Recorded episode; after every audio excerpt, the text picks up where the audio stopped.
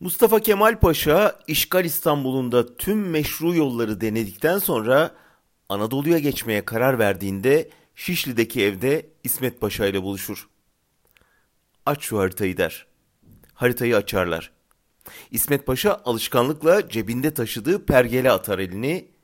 Gülümser Kemal Paşa. Daha pergellik iş yok. Hele biraz pergelsiz görüşelim der. Pergellik iş dediği topçu atışlarına biraz daha vakit vardır. Önce Anadolu'ya geçiş yollarına bakarlar.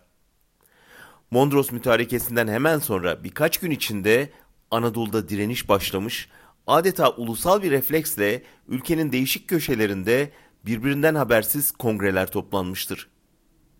Kars'ta yeni hükümet bayrağını asmış, askeri kuvvet oluşturmuş, halka silah dağıtmıştır. Onu Ardahan, İzmir, Balıkesir kongreleri izlemiştir. Şimdi sıra bu yerel kongre iktidarlarını bir araya toplayacak çatıyı kurmaya gelmiştir. Ali Fuat, Kazım Paşalar Anadolu'ya geçmiştir bile. Mustafa Kemal Paşa'nın da kararını verdiğini öğrenen İsmet Paşa bir süre düşündükten sonra yollar çok diyerek ayağa fırlar. Bandırma'nın İstanbul'u terk edip Karadeniz'e açılması semboliktir. Fitili ateşlenmiş bir direnişin liderine kavuşması, ulusal kurtuluş mücadelesinin başlaması ve nihayet pergellerin açılması anlamını taşır. O yönüyle 101 yıl sonra hala çok şey öğretir bize.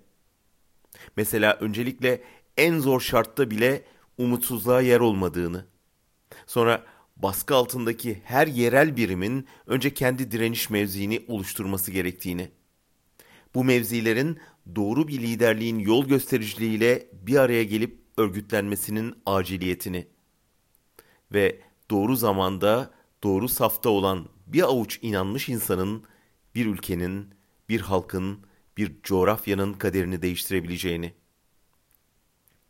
Milli mücadelenin kadrolarını, o geminin yolcularını ve kurtuluşa önderlik eden Mustafa Kemal Atatürk'ü minnetle anıyoruz bugün.